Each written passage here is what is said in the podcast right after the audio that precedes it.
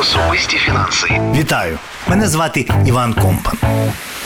Я викладач Единбурзької бізнес-школи. Щотижня у колонці Особисті фінанси я розповідаю про те, що відбувається у сфері фінансових інвестицій та куди краще інвестувати свої заощадження. Як події січня могли вплинути на ваші заощадження? Останній раз український ринок акцій оживав десь так в другій половині нульових. Після цього стан пацієнта суттєво погіршився, він пережив не одну клінічну смерть і впав в глибоку кому. Наче живий, навіть і ціла державна установа, яка за ним доглядає. А з іншого боку, на подразники не реагує, знаків осмисленого життя не подає і надії на швидке одужання не дарує. Трагічна картина.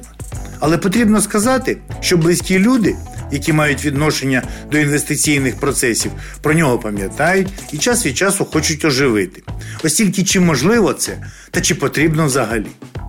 Як відомо, ринок акцій існує для того, щоб компанії могли отримати доступ до фінансування. Потрібні гроші на розвиток, продай частку в компанії фінансовим інвесторам на біржі і розвивайся собі до схочу. А в цей час ті, хто акції придбав, будуть ними торгувати, намагаючись не тільки комусь розвиток забезпечити, але й собі трошки грошенят заробити. Отже, як бачимо, основною передумовою для появи ринку цінних паперів є гроші. І кажуть, що під українськими матрацами їх заховано чимало. Та й справді, дивлячись, скільки люди останнім часом зробили пожертв на армію, мимоволі задумаєшся. А чи не варто було б пустити ці кошти на фінансування якихось українських компаній? Нехай би розвивалися собі на народні гроші, виробляючи дрони, амуніцію та все, що потрібно для фронту. Зрештою, саме так колись зробили голландці на кошти громадян, створивши VOC – голландську Ост-Індську компанію, яка згодом привела до заснування першої в світі біржі цінних паперів. Більше того, завдання по реанімації українського ринку є набагато легшим, ніж у голландців на початку 17 століття, оскільки вся інфраструктура для біржової торгівлі вже давно збудована і досить непогано. Залишилося тільки знайти гроші. Як це зробили, наприклад, поляки, здійснивши пенсійну реформу, в результаті якої заощадження громадян почали використовуватися для фінансування компаній. Але є одне але. Інвестування справа добровільна. Насильно людей вкладати гроші не змусиш.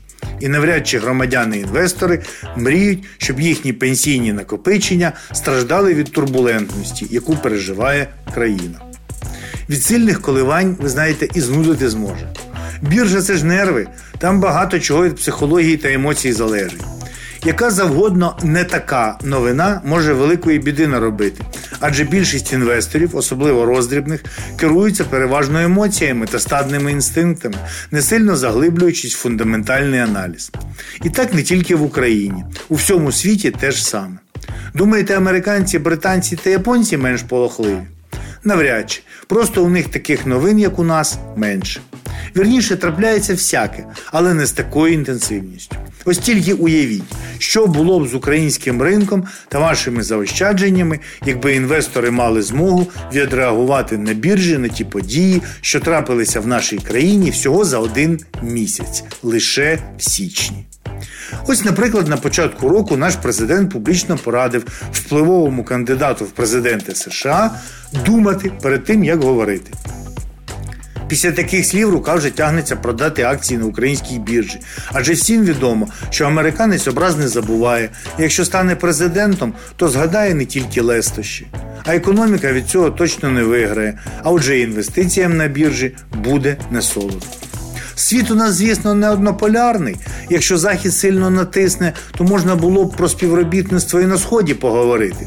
Але після того, як вирішили з прем'єром Піднебесної не зустрічатися, бо не по чину, мовляв, туди звертатися тепер теж якось незручно. Були, звісно, й гарні новини. Головного банкіра нашої країни впливове видання визнало банкіром року, чи то в Європі, чи то навіть в цілому світі. Пишалися страшно, і за інвестиції стало спокійніше, аж поки не поповзли чутки, що таке звання можна просто купити. А як дізналися, то сумніви охопили. Хоча хто там розбиратися буде? Народ на біржі полохливий. Чутки поповзли і всі знову побігли продавати. А тільки оговталися від цього, як нова халепа. Якісь недобрі люди, журналістів опозиційних, вирішили прослуховувати та в їхні готельні номери нелегально підглядати. Ну і самі розумієте, нерви після попередніх скандалів у інвесторів вже розхитані, страх душу лищатами стискає і страшні картини в уяві малює. Як колись один президент США теж доручив своїх опонентів в готелі прослуховувати, і чим це для нього скінчилося. Але президент то таке: сьогодні один, а завтра інший. А ось на біржі проблема. Тоді, в далекі 70-ті, від цих скандалів індекси в США за один рік десь 50% втратили. Але журналісти це ще не саме страшне. Врешті-решт, вони теж не без гріха. Та й взагалі, хто у нас в країні без гріха? Але не встигли люди обговорити, чим творча молодь в тих номерах вночі займалася, як за бізнесменів взялися. Давні гріхи їм пригадали. Воно й зрозуміло. Гроші всім потрібні. Владі передусім, навіть на іноземну допомогу біженцям вже око поклали. Але не про це мова. Ви тільки уявіть що це не просто якогось бізнесмена арештували, а того, що керує саме тією компанією, чиї акції ви купили. Що ж робити? Продавати акції, нехай зі збитком. А то що це за інвестиція в бізнес, де керівник та натхненник термін в тюрмі відбуває? Але ж добре, що все владналося. Бізнесмена на волю випустили. Активну громадськість запевнили, що трапилося непорозуміння, і це просто якісь там виконавці недолугі винуваті. Раду на захист підприємців створили, щоб порадилися і сиділи спокійно. Словом, надію подарували, щоб ви свій інвестиційний портфель з переляку за одну мить не розпродали.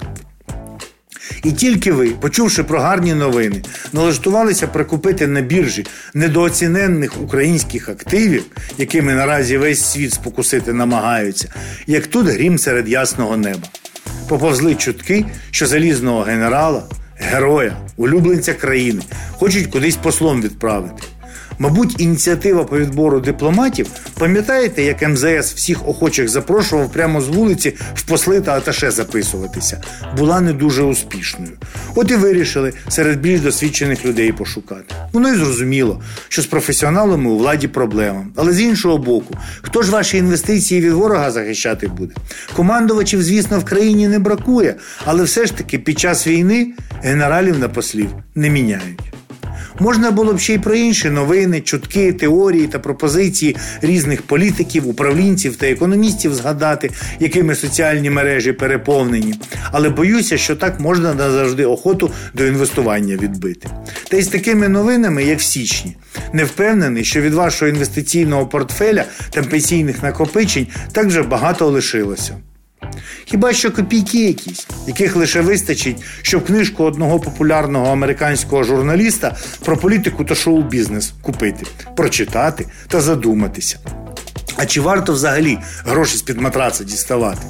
Звісно, той журналіст міг все перебрехати, але вже є, як є. Раніше треба було за ним пильно наглядати вдень і вночі, як за тими, що в готелі, щоб не писав те, що не треба. А тепер залишається лише читати, дивуватися, руками розводити та потилицю чухати. Може, все це написане і брехня? Хто його знає, але ж цікаво. Та й врешті-решт, хто ж тепер не бреше?